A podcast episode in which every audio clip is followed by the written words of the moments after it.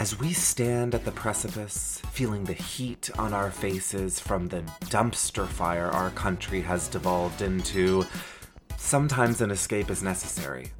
And sure, meth will do that for you, but maybe, just maybe, dating horror stories from someone else's romantic fuckery might be better for your health. Surely your dentist would agree. So, laugh, cry, blush from secondhand embarrassment, and revel in a playground of mishaps that just might help you forget.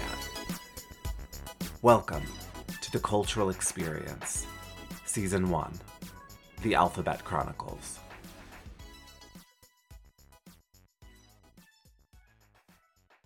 B is for blocked. After the sociopath, I decided I needed a break, a breather from the madness of dating.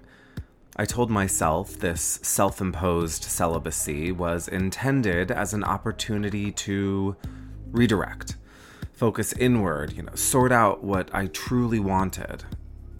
But in reality, I think I was scared of getting beat up again, emotionally I'd been broken down over the years, and I was having a hard time finding the confidence or motivation to get back on the roller coaster. I don't know what specifically were down the protective layers cocooning the inner gooey parts, but something did. But over time, that, that hidden place was pierced.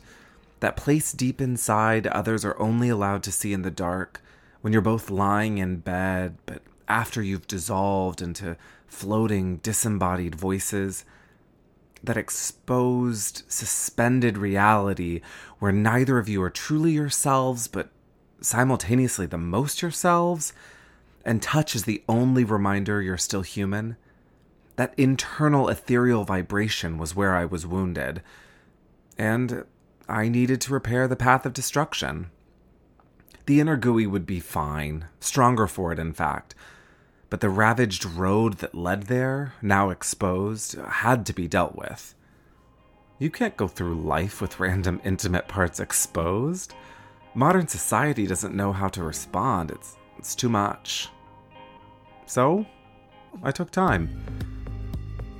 Eventually, there was a morning I woke up ready to embrace the follies of dating again. I can't pinpoint the moment my healing took place, but all of a sudden, I looked down, and the words and actions of these men no longer left searing marks on my soul. The wounds were soothed enough to venture back into battle. I was suddenly optimistic and ready to make choices that would set me up for the life I wanted. I was going to date differently this time. When I decided to delete the dozen or so dating apps littering my phone, there were hundreds of unanswered messages. So many that responding to them became a part time job, one whose payoff became gut wrenchingly low. I couldn't bring myself to download them all again, so, in an effort to avoid this and to stay faithful to my new dating approach, I decided to choose just one. I thought through all my experiences and one by one weeded them out until I was left with uh, okay, Cupid.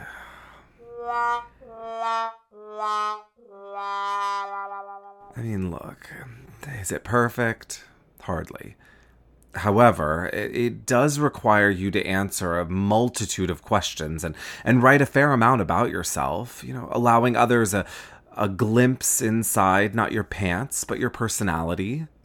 So, I bit the bullet and downloaded the app. First, I decided to erase my previous profile. I don't remember how long it had been since I first created it, but I was a different person now. I was ready for different things, different experiences. I took a deep breath and deleted it. I was ready to start from scratch. I amassed a dozen or so photos, trying my best to stay positive and not fall down the rabbit hole of self deprecation. And you know, I, I did okay. There were a few sacrificial lambs who got caught in the whirlpool of my pointed critiques, but I would argue the feedback was warranted. Some of those pics had to go. In the end, I found about six photos that didn't make me want to die, and probably, you know, two or three I actually felt pretty confident about. All things considered, I was happy with this collection that would set the groundwork for my new profile. I was going into the next phase of the process feeling confident. The photos, the hard part, were out of the way, and I was now ready to answer the seemingly endless, often pointless, questions integrally woven into the app's algorithmic design. I gave the photos another once over and clicked next. The page refreshed and issued a series of reassuring chimes, indicating my photographic submissions had been accepted. I took a deep breath in preparation for the barrage of questions coming my way. But that's not where I was directed. I was taken to a page I'd forgotten about the bullshit personal summary and open ended response section. I was so busy readying myself for the multiple choice questions, which you know, look to assess user preferences on topics like you know peeing in butts, getting fucked by your lover while your neighbor looks on, and uh, whether or not you're willing to look at your husband before 9 a.m. That I was totally thrown off and definitely not prepared to write about myself. I thought about closing out and starting over again later, which really meant prolonging the process until my desire for a husband finally bore a hole in my subconscious large enough to force its way into the foreground, propelling me to finally enter something into the dreaded fields, anyways. I decided I was going to, to fight this instinct of procrastination. I'm a writer, for God's sake. Couldn't I throw something together?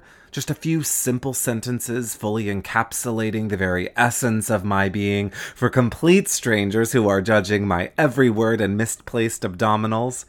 You know, something easy like that. I ordered a second coffee, tied my insecurities to the hitching post, and committed to staring at that computer screen until something charming, witty, and wondrous poured from my fingers.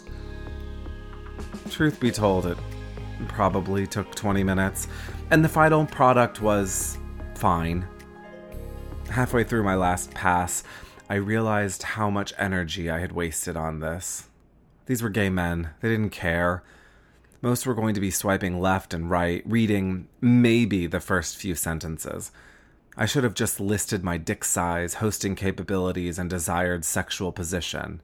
But, again, I was going to do this differently. I was ready to find a mate, and in theory, my mate would want to read my quippy anecdotes about men shitting in my bed and crying into my mouth. Once I landed on just how many times I wanted to use the word fuck, I clicked next, forcing a release of all the anxiety tied to this part of the process. I was officially ready for the multiple choice questions. But, to be honest, some of them caused more anxiety than the open ended ones. How do you feel about anal sex? Well, positive, clearly, but like, what does that mean? Does that mean giving? Uh, receiving? Uh, just the general concept? And how will my mate interpret the question? If I say yes, will he think I'm a bottom? What if he only wants a top? What if a top interprets my yes to mean I'm only a bottom? If I say no, will they think I'm not into sex? It was too much.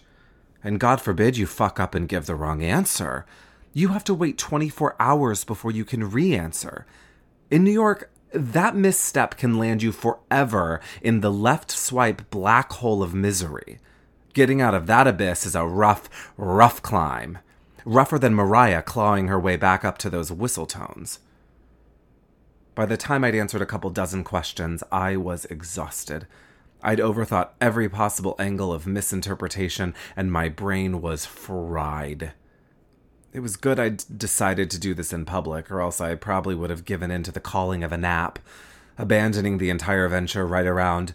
Are you more horny or more lonely? That was the one that did it. I'd answered enough questions. It was time to get to matching. After three or four swipes, one being a best friend I swiped right on just for fun, I was rewarded with a flurry of activity, and suddenly my picture was placed next to an attractive Chelsea resident. the proximity of which promised love and implied a future of successful abundance. I was crafting a witty opener to this future lover when I received an alert that he'd messaged first. How unexpectedly perfect. It was nothing earth shattering, but the icebreaker he'd chosen was intriguingly coy. Cute, even. I took the bait, and we started swapping weekend stories. While I had spent mine in the city doing, you know, relatively mundane things, he'd been at a wedding full of faggotry and nonsense. Apparently, the bitchy gays were out in full force, and he was feeling particularly run down by it all. I asked him what he did, assuming, you know, knowing his occupation would shed some light on the type of cuntresses he'd spent his weekend with. But he he gave me a vague like non-answer. He described activities one fills their spare time with. Intrigued, I asked him what else he did, attempting to clarify that I was looking for insight into the career path he'd chosen for himself. I mean, I, I work some, but honestly, I try to enjoy my time as much as possible. Traveling, going on day trips, new adventures. This, uh. I mean, this was someone who didn't work, right? this was someone who lives off a trust fund. Nothing else made sense to me. Who else would respond that way? Oh, you don't have to work? That's incredible. I feel like that allows you the opportunity to, to really experience life in a very unique way. Well, any Vanderbiltian life I'd imagined for him quickly disintegrated. Uh, I do have to work, honey. Monday through Friday. Yikes. Honey?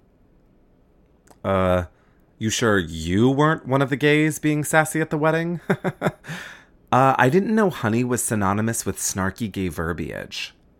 I'm, s- I'm sorry. I'm sorry, you what? You didn't realize this diminutive, saccharine phrase is most often drenched in sarcasm and lobbed back and forth between two parties trying to best one another? That seems improbable at best. Having clearly caught a crazy, I was ready to cut the line and release him back into the wild. I hit him with a shruggy emoji and closed out the app, resigned to wash my hands of the situation until. This is weird now, and, and you're behaving like a complete douchebag. You misinterpreted a nickname that was intended as cute and sweet. I mean, this is ridiculous. I don't appreciate how you're regarding me, a complete stranger. So stop trolling me and please don't contact me again. You're acting like a psychopath.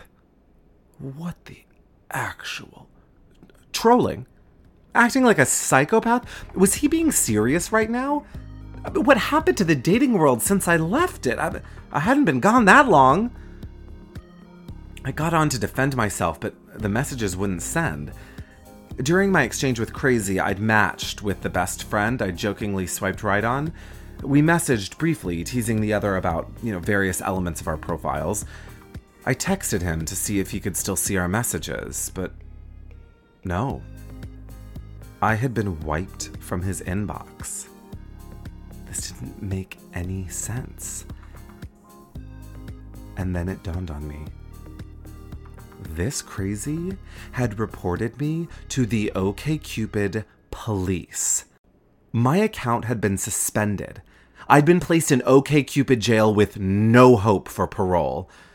I went to all this trouble, matched with one viable person, and then was shut down because he called me honey? The universe has never been clearer. It was not my time to re enter the dating pool. I mean, I suppose it's enough to know I'd healed my wounds for myself, but really? Banished after a single match? I'll just sit here in solitary confinement and wait until my dating life unblocks me, I guess. I don't know what other choice I have. Shruggy emoji.